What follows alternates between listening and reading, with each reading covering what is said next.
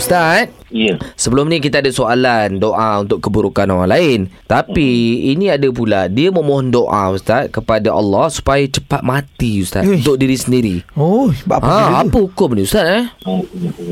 Baik.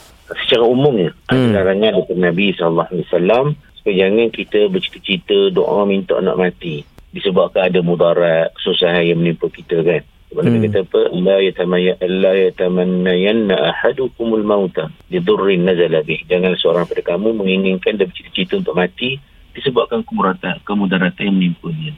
Tapi ada satu bab yang kita boleh berdoa minta mati berlapik eh, macam sana Omar dia pernah ya Allah, di mana umat yang ramai dia jadi pemimpin, dia bimbang fitnah berlaku pada diri dia tak agamanya, hmm. maka minta dimatikan. Jadi kaedahnya Nabi ajar dalam hadis riwayat Muslim, Allahumma ahyini ma kanatil hayatu khairan li wa tu'fani idza kanatil wafatu khairan li. Ya Allah, teruskanlah kehidupanku, maknanya panjang umurku sekiranya hidup itu lebih baik bagiku, dan cabutlah nyawaku sekiranya kematian lebih baik bagi apa buatku. Maknanya doa berlapik minta dengan Allah. Baik. Ha, jadi kita serah kepada Allah Ta'ala juga dalam dalam maksud doa tu. Hmm. Okey, faham Ustaz. Beres Ustaz.